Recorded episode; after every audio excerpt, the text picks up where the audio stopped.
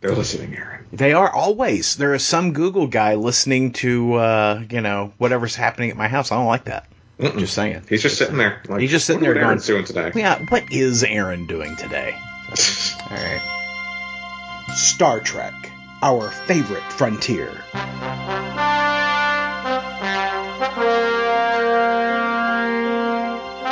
These are the podcasts of Aaron and Polly, their ongoing mission to explore all things Trek, to seek out cool things and pick them apart, to boldly complain as no one's complained before.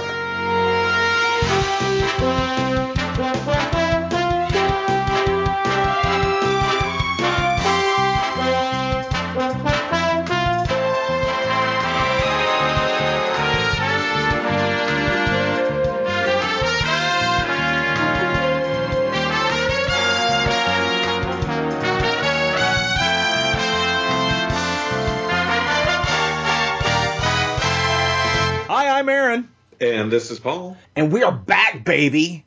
Woo! Exciting. Now, you know, normally I'll say the reason why we haven't recorded is because, you know, life got in the way, work, travel, yada, yada. Uh, this time I get to blame it wholly on Paul. Uh, Paul Yeah, only recently, yeah, Paul only recently finished watching uh, Star Trek: Strange New Worlds. In fact, I believe Paul, I think the count sir. was you watched eight episodes of Star Trek: Strange New Worlds this week. Yeah, yeah. I uh, I had only seen episodes one and two of Strange New Worlds, and again, it's not because of any lack of quality, which we'll talk about here on the show today, um, but just because there's just too damn much television out there. There is a lot of uh, television. and Stranger Things came out, and that took up an investment of my time, Mm-hmm. and uh, you know, uh, I, I was able to, like Aaron said, burn through.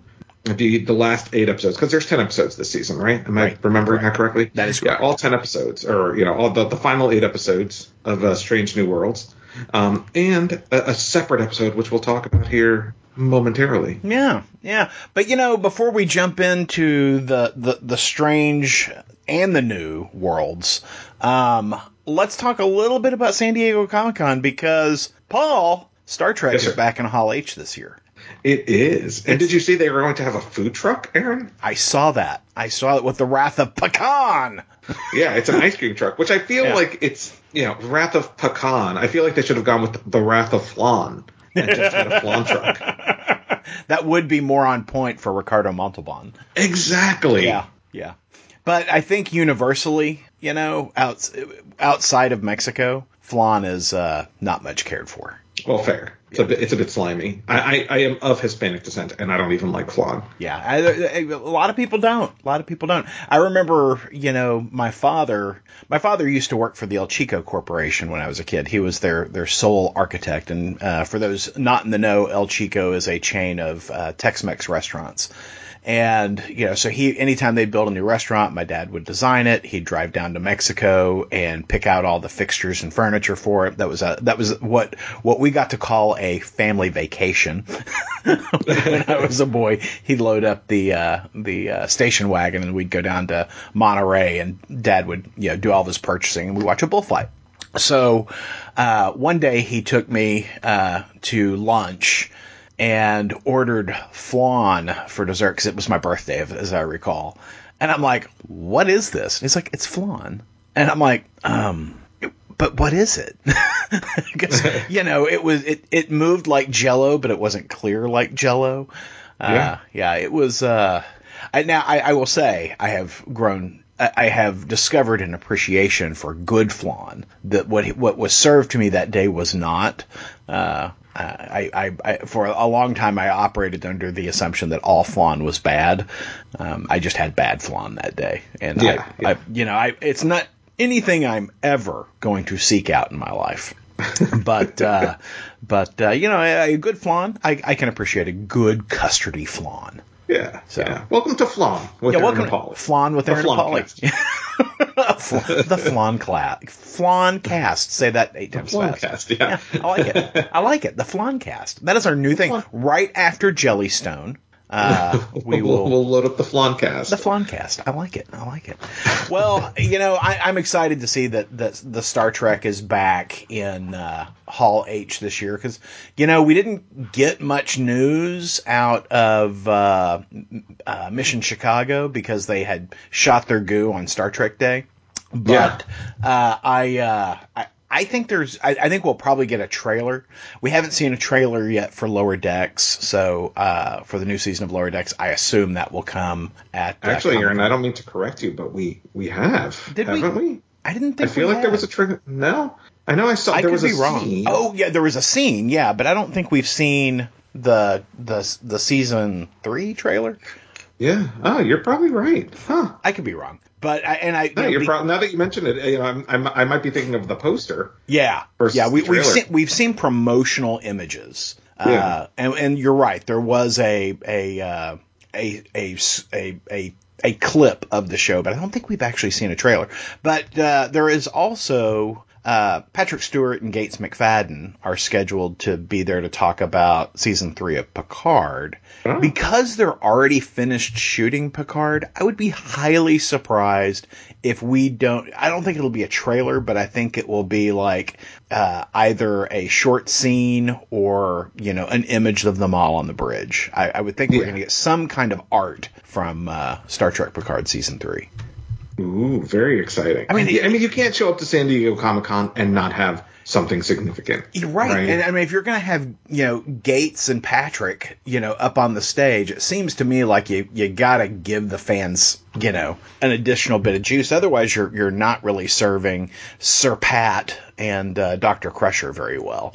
So No. I, I think, I think you have to do that. Uh, I see that Strange New Worlds, uh, almost the entire cast will be there.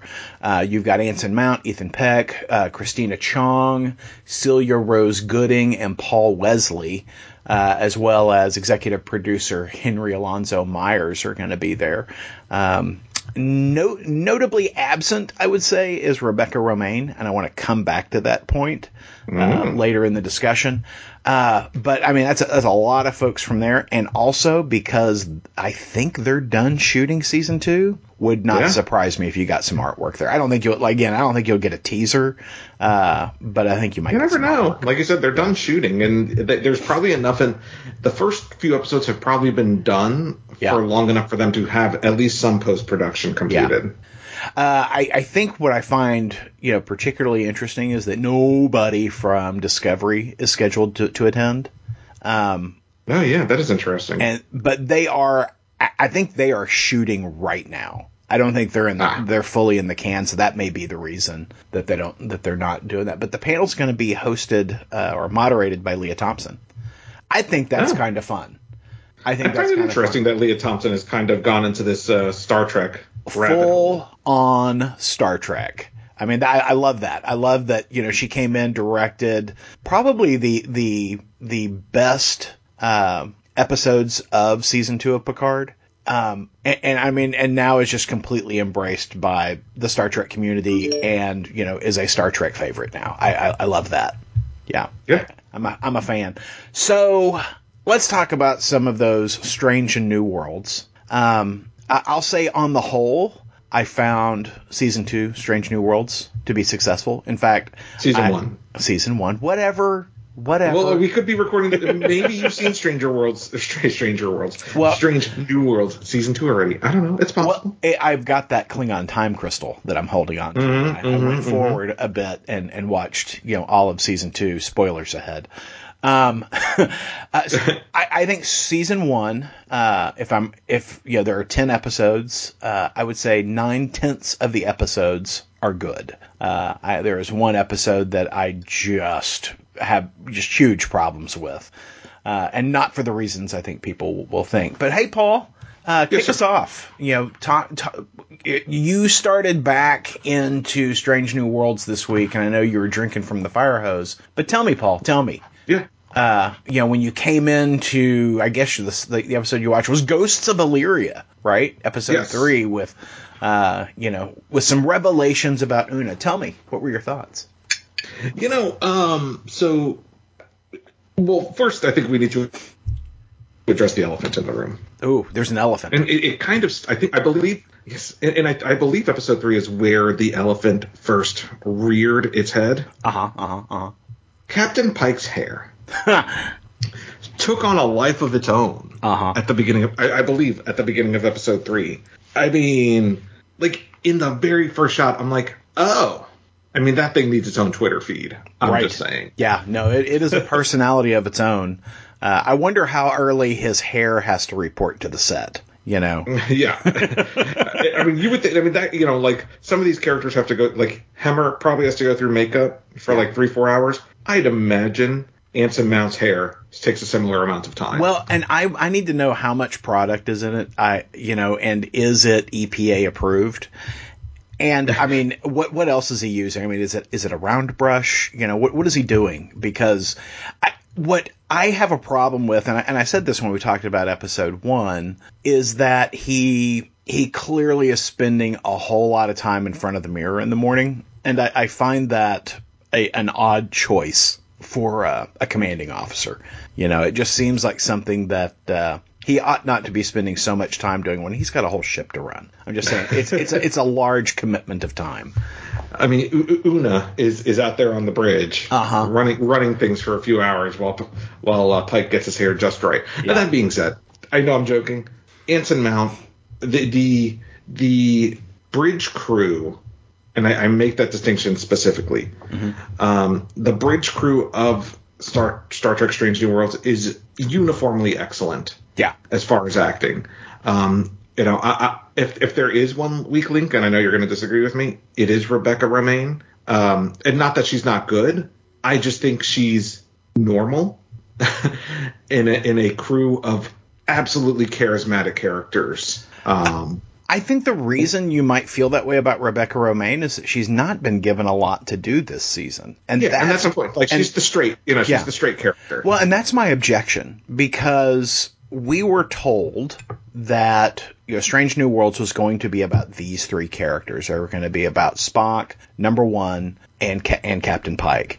And this show has been about Captain Pike, Spock, and everybody else but Una. And yeah. I, I'm, I mean, yeah, she she gets to be a little, she gets to be you know sort of the central focus in Ghosts of Illyria, but that's it you know, she has a little bit to do in the first episode, you know, because she, you know, she is taken captive, and mm-hmm. she's got a very little bit to do in the final episode. Um, and really, that's spoilers getting arrested. Getting arrested, and in between, she's just kind of there. And again, yeah. she's not a. It's not like she's a bad actress or anything like that. No. I'm actually a fan of Rebecca Romijn. Same. She's just she is given the. And when I mean straight character, I mean like you know like the she's she's the the goody two shoes, right? Yeah. They even reference that that she you know in one episode where, she's by the book. You know, she, yeah, she's by the book. She's where fun goes to die, and in that episode, she doesn't really do much to disprove that. Yeah. Um, but you know, I, and again, I think part of it is also Ethan Peck, Anson Mount, um, the and I, and unfortunately, I, I apologize. There are there are actors whose names I just don't recall, but the actress who plays Uhura, mm-hmm. um, Ortegas. Mm-hmm. I mean, they are just so and, and, and they're just so screen strong screen presences. Yeah. Well, um, and I um, think you know. I think Rebecca Romijn is really good on screen. I mean, I found her, you know, I found her performance in Discovery just compelling and I was like, I need more of this. And so mm-hmm. when we weren't given more of it in Strange New Worlds, I found that really disappointing and that's that is probably my biggest mark against Strange New Worlds is that they didn't deliver on the promise of number one. Because uh, I yeah. think she is so interesting and I think she is so commanding. I wanted to see moments of her being on the ship commanding. You know, we have yeah. that uh, that episode where I think it's the second to the last episode where uh, Pike takes the cadets and some of the other officers down to the planet to rescue the fallen starship, and uh, Rebecca Romijn takes the ship off to you know K7 to deliver the batteries that they're shipping. And I was like, okay, we're going to get to see, you know, number one in command. No, no, she, that's just her leaving the story. And that's what they did to her all season long. It was mm-hmm. always her going off to leave the story. if I'm Rebecca Romijn, that shit would piss me off. And I, I did a search online to see if there was a reason. Like, did she have COVID? You know, w- was there something that kept her offset for an extended period of time? And if there is, I haven't seen it published. I just don't understand why they ignored her. And, you know, I, one of the things I expressed early on was that I think the cast is too big because there are so many mouths to feed in terms of story. And, mm-hmm. you know, we get to see that, you know, Rebecca Romijn is just left out there because they're, they're serving all of these other characters. And I just, I, it's super frustrating. I love these other characters. I mean, there is not a, there is not a single one of these characters that I want to see go away, but I want to see number one served and yeah. I, that's that that has been my my biggest complaint about this season. Uh, well, and, and, you know, you so just to kind of because I want to cement a point about this. Yeah. Um, because episode three kind of.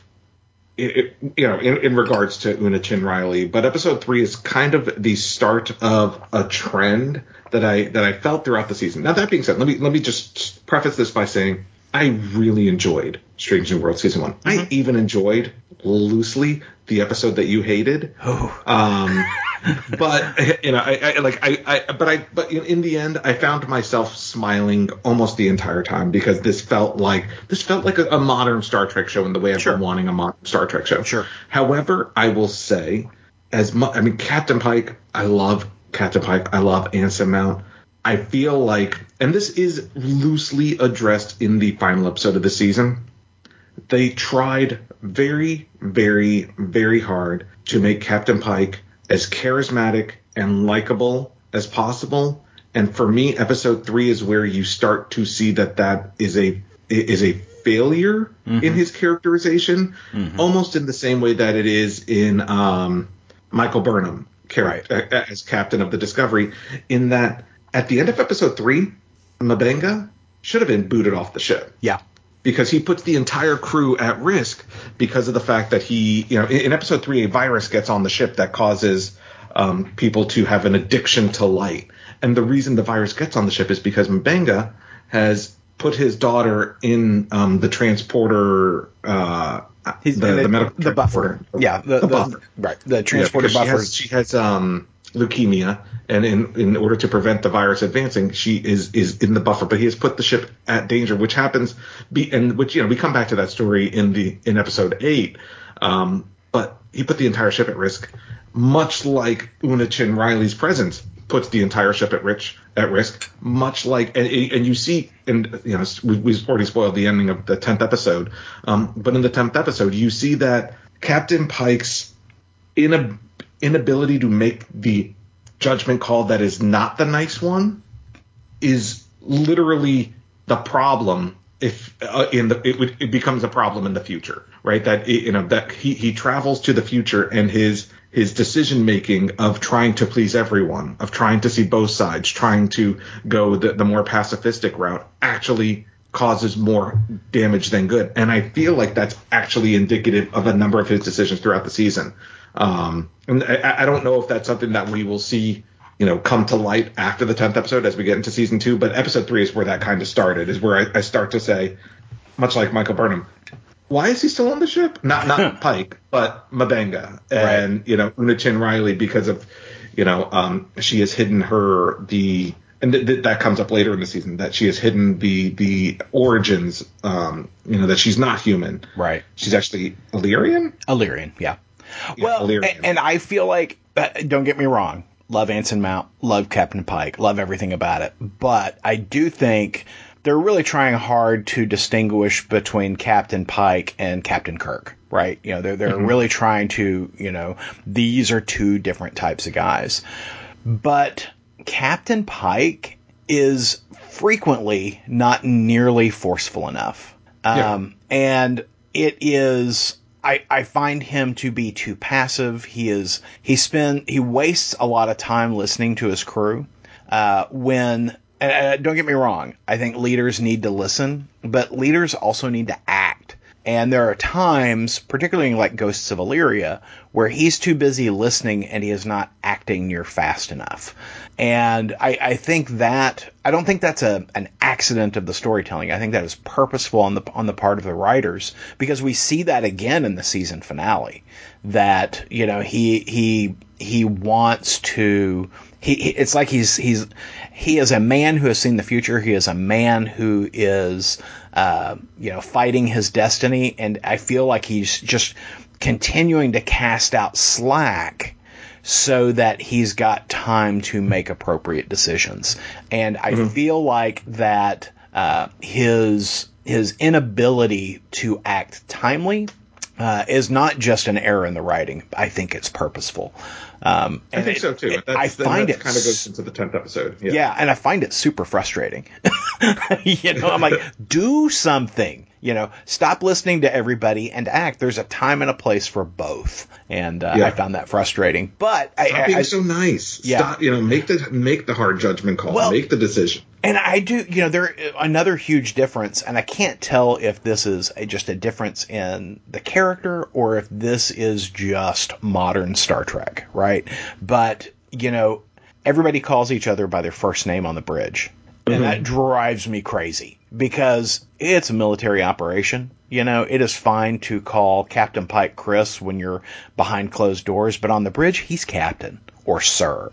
And, you know, but he'll call Ortegas Erica, right? Yeah. Uh, as opposed to lieutenant or Lieutenant Ortegas. but, you know, he, uh, I, I, it drives me crazy. And I mean, Ortegas is very comfortable calling him Chris. And mm-hmm. that bothers me. I mean, I just, I truly feel like on the bridge, it's a command setting. And, you know, that, that should be the dress. And that's very different from the bridge of the, the, inter, of any of the enterprises we've seen, right? Uh, you know, uh, Captain Kirk was always Captain Kirk on the bridge. He wasn't Jim, right? Uh, he was Jim behind closed doors and only Jim by his closest friends, which was, you know, Dr. McCoy and Mr. Spock. Um, same with with uh, uh, Captain Picard. You never saw people other than Q calling him Jean Luc on the bridge. Oh yeah. You know, I mean, so I I'm trying to discern because you know Discovery has this this sort of element as well. And so is it are the writers on Strange New Worlds trying to show that Chris runs a different type of bridge or is this an element of modern Star Trek? And if it's an element of modern Star Trek, I don't care for it if it's Chris running a different type of bridge, I think that is also an indicator of possibly a character flaw.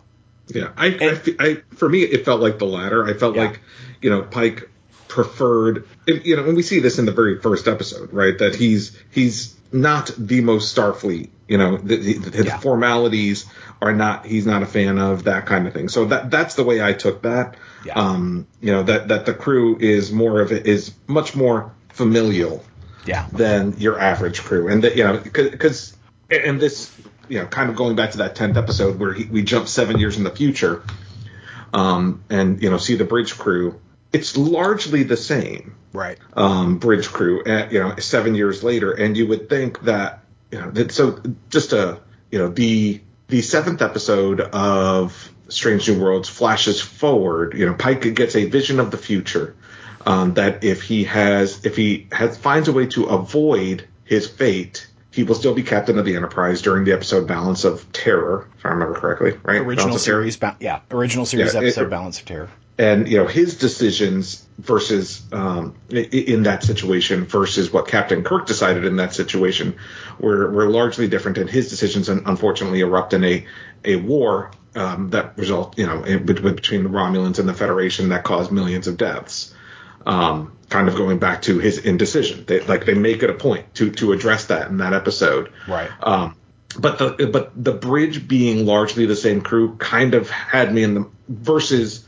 Okay, well, what about the characters who were on the bridge in the in the original series? Right. Right. Like I, I thought we'd see some of those characters um, maybe introduced, but no, Ortegas is still there. You know, it's not like we see Sulu. Right. So you know, I, I do think there is this familial aspect to his crew that you, yeah, know, you know I was working through they, that. They stick and, together, and, and we'll come back and talk about episode ten in a little bit more detail. But you know, since we're talking about it now, uh, I was wondering the same thing initially. I, I was like, well, why wouldn't there be more of Kirk's crew? yeah, yeah, Sulu, yeah. or you know, we didn't have Chekov in season one, but you know, we had Scotty, we had uh, Doctor McCoy. Why would this have changed? And, and and to your point, you know, we see all season long with Captain Pike having a very chummy relationship with his crew. I mean, he's got him over for Sunday night dinner, right, in his quarters. Yeah. And, and he's cooking. You're right. and, you know, the food is good. You know, we see everybody like, oh my God, this is great. You know, um, I think you can headcanon it really easily and say, well, with Pike never having left the ship, right? And and engaging mm-hmm. on a and in in this time period he would have had a second 5-year mission, right? They would be yeah. on the second 5 years at this point or maybe even third. Um, cuz it's 10 years uh, from the time Strange New World starts to his accident. And then, you know, you're h- however many many years into uh, into Balance of Terror. So you're either second or third five year mission.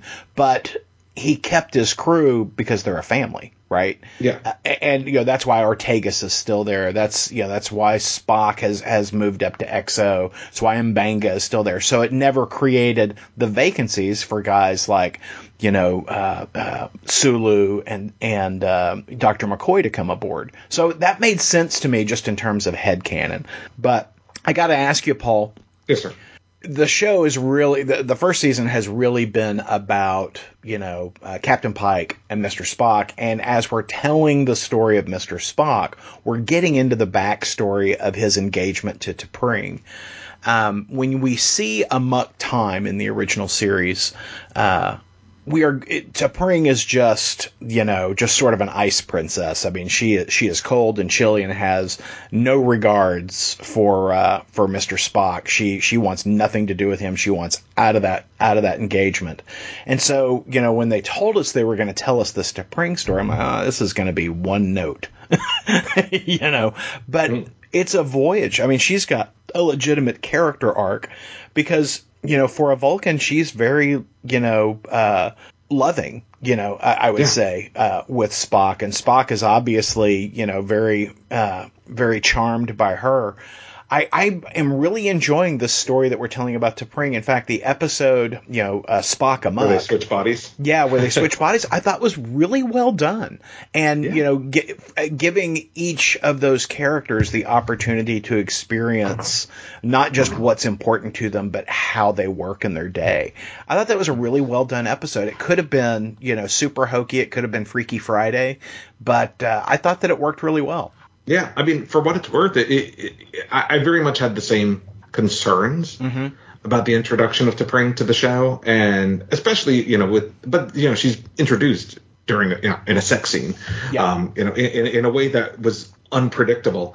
Um, and I will say they have gone a very unpredictable route with her character. Mm-hmm. You know, it, it's a relationship where they are trying to figure things out. You know, even though T'Pring is is so held, you know, they they they make a point of saying that she's hell bent on, you know, the the the logic, right? You know, she she's uh, she reforms lapsed Vulcans, basically. Right. right. Yeah. Um, and, and you know that that's her job. Like she literally like finds Vulcans who have gone who have rejected logic. Path, yeah. Rejected logic and yeah. brings them back to to the right path. But you see her be grow more accepting of Spock's human side, embracing yeah. it, and quite frankly, looking for ways to engage in it yeah. Physically or not you know? Yeah. and I, I really actually like that. And that, that's one thing that i really liked about spock amok is the name of that episode. You know it's it's just it, it, it was fun but it wasn't hokey. Right. Um and it and it actually resulted in you know in, in some nice character growth and you know introduced this relationship slash friendship slash whatever with um spock and uh nurse chapel, chapel. Yeah who is I, I, you know and you know I, I, had joked about before the show started that Nurse Chapel, yeah, little hottie. Um, also a very engaging presence. Uh, I, I, you know, and, and, I really like her character on the show. I, she's got a terrific sense of humor. I love the mm-hmm. energy that, uh, you know, the character of Nurse Chapel brings to the story. I think she's a lot of fun, and I think she, I think she has a couple of really, you know, standout moments uh, this mm-hmm. season. Um, and again, love Nurse Chapel. Where was my standout moment for uh, number one? I'm just saying, you know, compare yeah. and contrast. you know, the writers really served uh, Nurse Chapel, uh, not so much other character. Um, I, I got to tell you, I feel like, you know, we're on the Paramount Plus streaming service for Strange New Worlds. I feel like there's an opportunity to have, you know, more adult content. So I am all over a uh, mature themed rated R episode with uh, Spock and T'Pring just going to town. That's, uh, I think, I, I, because wow, both of them awfully pretty. Um, yeah, yeah, I, they, are good looking people. And you know, I, I want to see Spock say, you know, if you uh, want to really embrace, you know, my human side, uh, it is traditional to bring a friend uh, to the bedroom. Uh, you know, so here, here's my good friend, Nurse Chapel. I feel like you're referring to the porn parody. Uh, no, no, I, I think this is on brand for new Star Trek. Uh, uh all kidding aside, that, that's a disco thing. well, all kidding aside, uh, you know, modern Star Trek has really struggled with being sexy. It's not something that the original series ever had a problem with. You know, they no. they they nailed nailed. Uh, they they really they really had it down in terms of you know making Star Trek sexy and not making it feel awkward. And I feel like ever since Next Generation, and with the exception most of the time for Deep Space Nine, most of Star Trek has really struggled with that. Um, I always found it super awkward on Next Generation and awkward in Voyager and weird in Enterprise. Like the, you know, let's, uh, let's sit in the decontamination chamber in our underwear and rub gel all over each other. I mean, that's just yeah. super weird. but I, you know, I feel like, uh, Strange New Worlds is very comfortable in that space. Uh, and that was nice to see. I was like, okay. It's more natural, I, right? Like, it's yeah. not, it doesn't feel as forced. Yeah. I don't, I honestly, while uh, gender identity is certainly you know uh, you know on the screen you know different you know non-binary gender identities and preferences mm-hmm. are on the screen in Discovery. I have I and other than Dr. Culber, there's nobody sexy in that show. You know, there, yeah. there nobody who who is shot lovingly and in a a sexual uh, uh, aspect. You know, there's not there's not that flavor yeah. other than Dr. Culber, and I, I don't think that's intended by the directors. I just think that that is the energy that that actor brings because he is gorgeous. yeah, yeah. I, I, do not disagree. yeah, uh, I mean, you know, I, I I'm I'm questioning a number of my own choices. yeah, he, he is a very attractive man, and you know, I, I, I but I, I, there is no there is no element of that show that I that I find um, sexy, you know, because just just not the way that show is shot. But Strange New Worlds, I think, is doing it very effectively, and you know, not there is Captain Pike is a very comfortable uh, friends with benefits relationship with his fellow captain. Yeah. Uh, um, I don't know the character's name, but I know. I, I, don't either. About. But you know, she she showed up in uh, in uh, you know the, the, the first episode, and you know obviously showed up at the end of uh, the final episode. And you know they've just got a very comfortable relationship. You know she hangs around for breakfast, he feeds her, you know, and uh, they, they, they get down. But you know that's just, that that is a you know just a comfortable, natural sort of relationship. And while there's nothing unnatural about Spock and T'Pring, it is certainly hot. It is two people at the beginning of their relationship. They've got all of that energy that you have at the beginning of a relationship, and I just I like the way that story is being told. But what I didn't like, Paul, this, I did not care for the Elysian Kingdom, uh, episode eight of, uh, and it's not for the reasons that you think. It's not because it was silly, because silly episodes are a part and parcel of Star Trek. All going all the way back to the original series, we had silly episodes. No, what I have a problem with this episode is we set the table that Dr. M'Benga has his daughter in the transporter buffer because she's got this incurable illness that he's hoping to find a cure for out in outer space long story short, in this episode, we find a space entity who, you know, takes the child out of the buffer, creates a fantasy world for her, and is able to cure her as long as she stays in this nebula that they're in. Yes. And, but, you know, once she leaves the nebula, she'll get sick again. And so, you know, the, the argument is, okay, well, you know, she can stay here with outer space being and be be healthy and happy, or we can run the risk of not being able to cure her and time's running out. I understand why you know somebody would would would consider that, but M'Benga doesn't know who this entity is. It's a little bit like like meeting a guy out of town and him going, "Well, I can take care of your daughter; she'll be healthy and happy." and uh, just leave her here with me. And that's my objection. He abandons his child to somebody he doesn't know, somebody he has no ability to check out. I, I, and you know, we we've seen an episode in this season where an alien culture murders children. so you'd think that would be on his mind, you know, that they seemed like they were good people, you know, they, they seemed likable enough. They admired their technology. They had the ability to cure, though they chose not to and then they murder children. Um, I would think that M'Benga would be a little bit more, you know, discriminatory about how he leaves his kid there. I mean, I would have thought, okay, I'm going to have to stay here too. I don't understand why that wasn't an option. I don't yeah, understand why that wasn't considered more like, yeah, we can do this, but I'm not leaving my daughter. I mean, that's what a parent does, right? His daughter is not yet an adult. They could have done a piece of the story where M'Benga says, yeah, I'm going to go and then moments later pops back because time works for uh, differently for them that she's fully mature and he's maybe got some gray in his hair you know okay now now i've seen my daughter through adulthood i've spent enough time with this being i know uh, that this being isn't dangerous but he just i mean literally just drops his kid off it's like he dropped his kid off at the fire department right you know, yeah. one of those safe haven places. I, I really, I mean, I, I, just strongly objected to this episode. Bad parenting. That's a fair point on the resolution. Yeah. That is a fair point. Yeah. It didn't occur to me in the moment, but you describing it, um, certainly makes sense. Uh, uh yeah, like because she came back in an instant. Yeah, it feels like. Well, I think that was just to let him off the hook you know, yeah. in ter- so that we as an audience don't go, okay, well, he's the most awful person at all. But it doesn't, it doesn't dismiss the decision that he made absent any evidence to the contrary. I yeah. mean, there is there is nothing that he has that ha- that convinces him that should have convinced him that the entity could be trusted. I mean, because the entity disregarded everybody else's you know uh, needs. It, it, forced people to adopt other personalities. I mean, I I, I think that should be concerning, right? I, I, I just I, I, really had a problem with this episode. Now, that said, I loved some of the performances. Uh, Anson Mount was hilarious. I loved yeah. Anson Mount just as a complete goof and, you know, coward in the episode, just craven. Uh, and then Ortegas shit.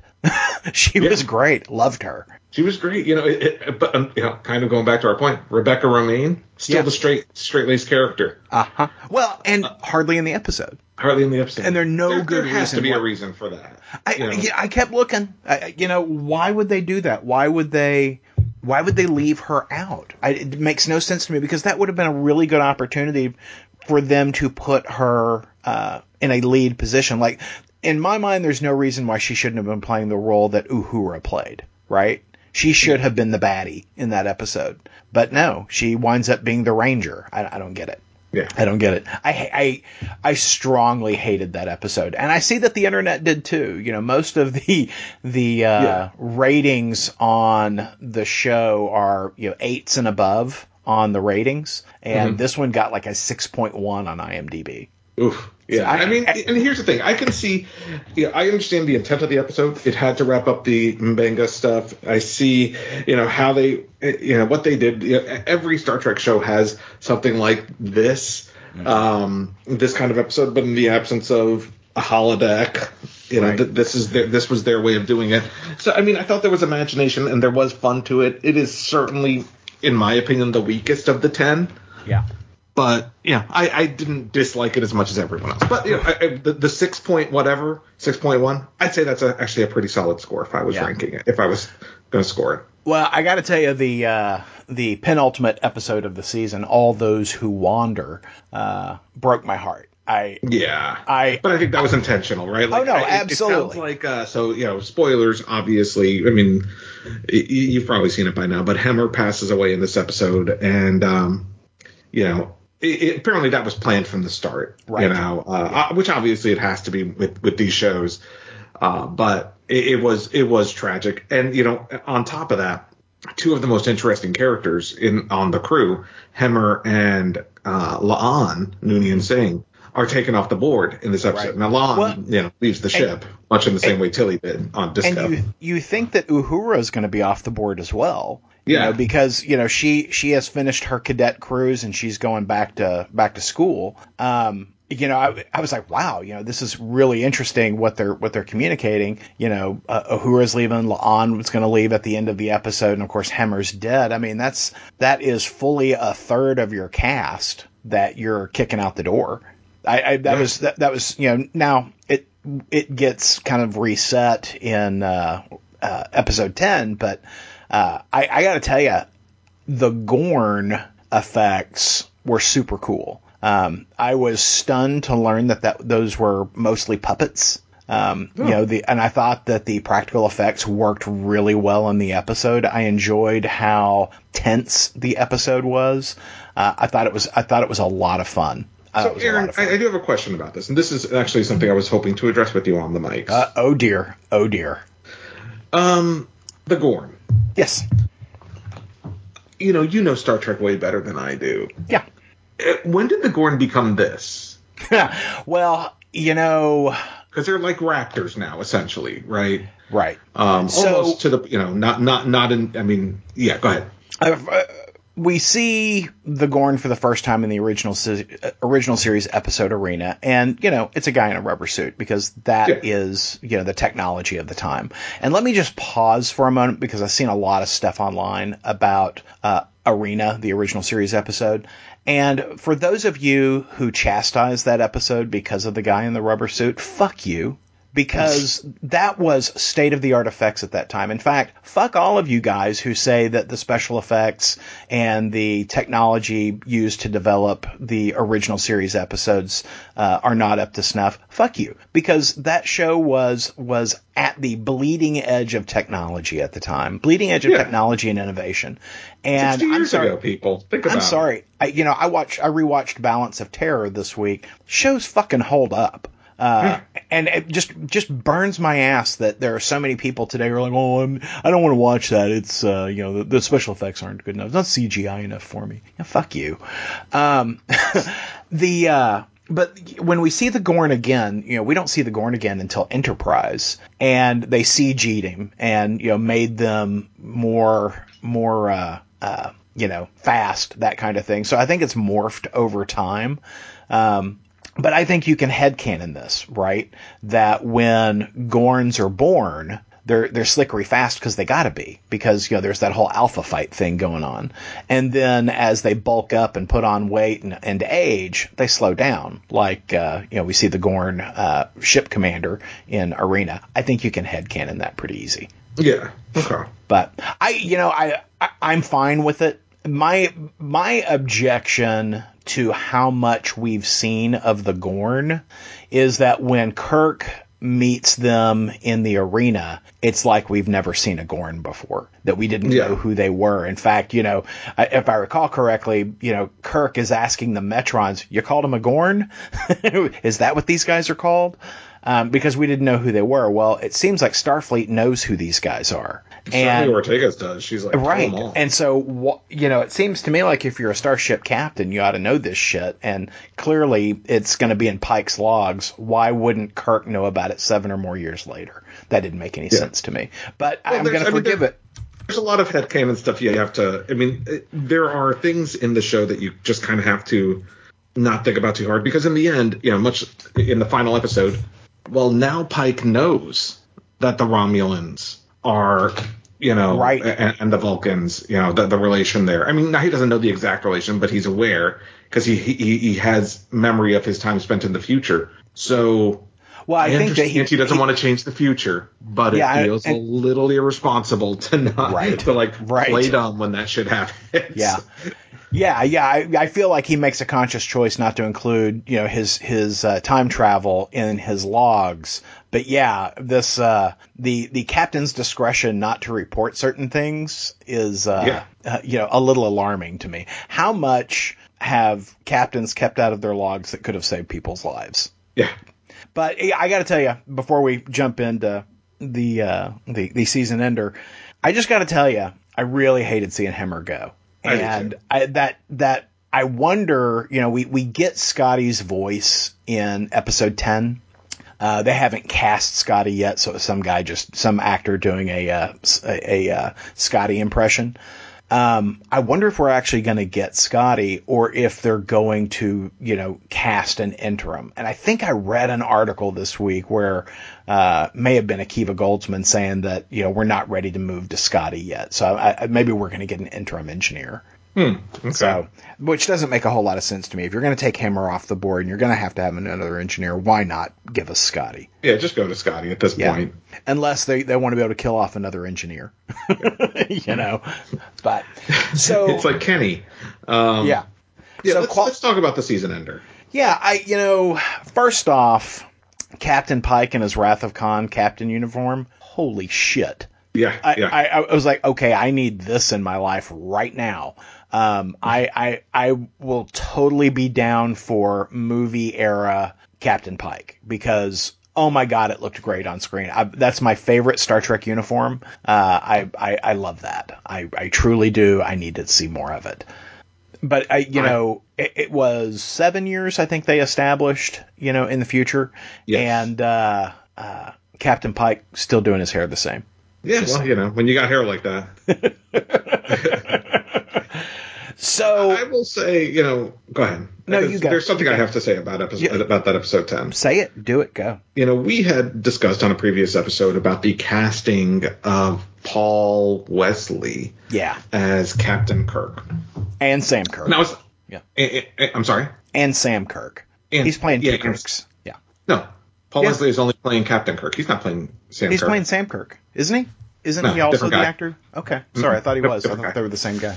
Double their brothers, Aaron. That's how they look. um, you know, and I was like, I like Paul Wesley. You know, I mean, I, I, I never watched the Vampire Diaries, but you know, I, I, I enjoyed you know what little I've seen of Paul Wesley, and I was like, I'm open. I'm open. It feels early to introduce Captain Kirk, but I'm open. Now, obviously, now we have a reason. And and in, in the next season, he'll be, you know, he, he will still be coming in, but I think as, as Lieutenant Kirk, not Captain Kirk. Um, I I feel like he was a low spot in the casting. Oh, I completely agree. He, he was not good, and I, you know, and, and it's not that the character, it's not like the actor's not good, but you know, I think I I see everyone comparing him to Jim Carrey's impression of William Shatner, and you know, while I, I, I don't know that I'm going that far, he he definitely did not have any gravitas to him. Um, Yeah, you know, I, it's just not good. I completely agree. Number one, you know, he he doesn't have any of the energy that William Shatner brings to the role. Yeah. Uh, I, I I find you know from the moment Shatner is on screen as Captain Kirk in the original series, he is captivating. Um, and same with Chris Pine. Uh, Chris Pine Chris Pine brings a very different energy, but you know he's a movie star and he brings that that charisma to the character. I don't. I, I hate to say this this early on, but I don't like Paul Wesley as Captain Kirk. I don't think he brings that energy. I don't think that he is commanding. Um, he he. I hate to put it in these terms. He's also not good looking enough. Um, he he doesn't have any of the appeal I think that either Chris Pine or William Shatner have in those roles. I don't disagree. Yeah, he's, he's, Yeah. he's he, he doesn't carry the, the the charisma or the energy of either of those actors. And it seems like if he was going for one, he was trying for Chris Pine, not for not for Right. um, William Shatner. But he, he didn't he didn't even get that. You know, Yeah. he, he's he's definitely he, he, he was just milk toast for Yeah. and that you know when when you put Kirk on the screen, you know, much in the same way they introduced Uhura. Like she she's great. She's great. yeah, she is. She is. Um, but Kirk was just a big letdown, and and, and I, I feel bad saying that because I, it is an actor that I was looking forward to seeing in the role, um, but it just didn't work. Um, I don't- you know, it, in the context of this episode at least. You know, in the in the original series, you know, Kirk uh, Shatner played both uh, Sam Kirk and Captain Kirk, right? Uh, and I guess that's why I thought that they were doing the same thing here. Um, but I was like, wow, I like him much better as Sam Kirk. I, I guess I, you know, just like Sam Kirk better. but uh, you know, this is this last episode of uh, the season puts Captain Pike in a position to see, you know, if he is able to avoid the fate that was revealed to him in Discovery, uh, what impact that will have on the future. And, you know, spoilers, it's bad. Um, you know, for whatever reason that will be revealed later in that episode, um, you know, his avoiding that fate puts a different captain, you know, puts him in command of the Enterprise when a different captain Captain Kirk should have been in command to make different decisions that support uh, a more positive future. Um, it is strongly linked uh, to the original series episode Balance of Terror, which is one of my all-time favorite original series episodes. Uh, it is very much, you know, a submarine uh, uh story where you know two sub commanders are you know angling against each other really high tense, really well produced. Uh, and one of the things that I think was just a huge missed opportunity here, Paul. Um, in the original series, Mark Lenard mm-hmm. plays the Romulan commander, and Mark yes. Lenard is also Spock's father as Sarek. And I just felt like, you know, to keep it in tone, James Frain should have played the Romulan commander. Even though I don't particularly like James Frain as I'm not the biggest uh, fan of James Frain. I mean, I hear you, and I don't dis- and I think it could have been a fun little bit of you know, wink, wink casting, uh-huh. but I'm not the biggest James Frain fan. I'm not either. I'm not either. But I, I felt like that would have been better casting here because the actor who plays it has nothing in the league of the gravitas that Mark Lenard has. No. And even though James Frain does not either, um, I do feel like that his familiarity would have helped this episode uh, because at no point, you know, even though the Romulan commander echoes many of the things that Mark Lenard says in the original series episode Balance of Terror, I never feel this kinship uh, between the two in this episode. I, I felt like there's a really failure of, of directing mm-hmm. and acting and writing uh, on the Romulan side of things. And I think that, that one of the things that hurts it the most is there is a very distinctive look to the Romulan ship in the original series episode, and all they really did on the Romulan side of things has made it more made it look more like a next generation Romulan ship than making it look like an original series Romulan ship on the interiors. You know, it's all shot yeah. in greens and blacks. And while that is very much in keeping with, you know, uh, next generation era and beyond Romulan settings, it does not, uh, it does not emulate the style and aesthetic of the original series. And, you know, they, they did a lot of really strong work here, uh, mimicking the lighting on the uh, Enterprise. Uh, oh yeah. In, in, the current Pike's Enterprise versus you know uh, Kirk's Enterprise from the original series, and I loved the dramatic lighting on their eyes, and you know mm-hmm. I, I, think that's sort of a lost art in Star Trek in, in how those those character moments are painted in light.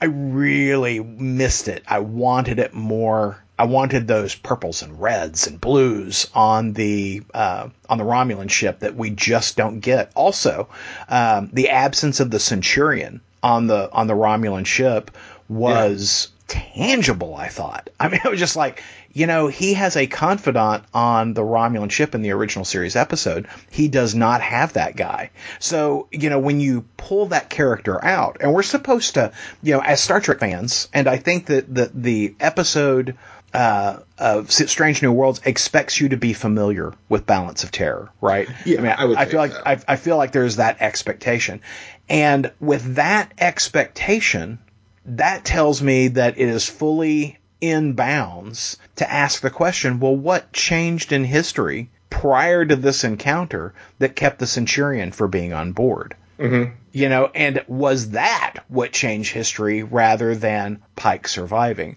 Or was Pike survival, uh, you know, and remaining healthy, I should say, um, did that somehow spool into a scenario that we would be completely un- unaware of that the Centurion didn't on the bridge? I mean, I think it asks a whole bunch of other questions because I feel like the reason why I don't respond to the Romulan commander in this episode, beyond the fact that I think the actor is miscast, but because we don't get that character dialogue that he has with the Centurion. Yeah. So I that was my big gripe about this episode. I liked just about everything else in this episode, though, you know, I wanted to argue with Future Pike because Future Pike's like, well, you know, because you know you were on the bridge the day this happened, um, you know, it, it started this this great big war in uh, you know it, it, across the entire federation that has been going on for years and years and years. So why can't the solution be okay, okay, I gotcha. Thank you, future me. Why don't I retire from Starfleet after the day the uh, the the reactor explodes? Seems like that would solve the same problem. Yeah, fair. Just saying. Just saying. It's kind of like in the original series episode in Balance of Terror, where they they throw the ship in reverse to outrun the uh, the plasma torpedo, you know, the the the the, the uh, weapon discharge from from yeah. the Romulan uh, bird of prey. I'm like, couldn't y'all just veer out of the way? You know, you're going really fast backwards. Can't you just steer a little bit to starboard or a little bit to port and just let that thing right, fly on yeah. by? Uh, why do y'all just have to go in a straight line backwards? I don't understand. You know, space, it's big. just, but I, you know, all in all, Paul, I think Star Trek: Strange New Worlds uh, really is a, a, terrific show. I mean, uh, there is a lot yeah. to love here. Uh, you know, our, our brand here at Star Trek with Aaron and Polly is that we like to complain about things that we love, and you know, so yeah, we've complained some of, in, in this in this uh, episode, uh, and when I say some, I mean a lot. Uh, I really love this show. I love this yeah. show, and you really what I what I need to see is more uh, number one to make me fully happy. Yeah, so we will see. You know, I, I want you know in in episode 10, it's alluded to the fact that Una has has been in prison right the entire time, you know, with with but now and that's with Pike still still, you know, on the in in in Starfleet as captain of the Enterprise 7 years into the future. So, you know, she's arrested at the end of episode 10. Is Una gone now? I you know, or will she be I, back? yeah, to hear Rebecca Romijn say it, there's lots more of number one to come. Uh, well, okay. Spoilers. I, yeah, spoilers. But uh, I I just I don't understand why the writers did what they did. And you know, we know, you know, at a meta level that writers write for the characters that speak to them. Uh, yeah. And clearly they were uh, very motivated by uh, Uhura this season, mm-hmm. and they were very motivated by La'an and Ortegas. Um, mm-hmm. And I just I, I feel like those characters crowded out Rebecca Romijn. And I don't like yeah. that. Uh, I like my Rebecca Romijn. I loved her in, in Discovery. She was she. I got to tell you, she was really the high point that made me go. They have got to do a show here. Uh, yeah. I loved her energy, and even though we didn't get a lot of her in Discovery, I just I, I wanted so much more of that character, and I just need to see her being a boss. Right? I need yeah. to see her in command of the ship. Uh, I need to see her leading away missions. Um, I just need to see her doing her job, and, and we just didn't get to see much of that this season. Yeah. Well, maybe we'll see it next season. You know, with uh, you know, it, it, seems like we will certainly have some type of story thread based yeah. around her character. Yeah. Well, hey, we want to know what you thought about this season of Strange New Worlds. Give us a call, 972-763-5903. That number, once again, 972-763-5903. And if we use your voicemail on the show, you could win a coveted, valuable Ideology of Madness surprise. You can also hit us up at IOM Geek on Facebook, Instagram, or Twitter. What a deal. Well, hey, Paul, there is going to hopefully be a lot of news out of San Diego this week. Keep an eye on our feeds uh, Instagram, Twitter, Facebook. You know, uh, probably uh, uh we'll update our MySpace page as well uh, with, with all of the news fit to print. And we will talk more about it in our next episode. Which I'm sure will happen, you know, sometime in 2022. Yes. I, I, I, feel comfortable committing to that. There you go. all right, we'll do it all over again at some point in the future. Just uh, dial in your time crystal. You'll get right there. Yeah, exactly. Bye, guys. Catch you then. Bye.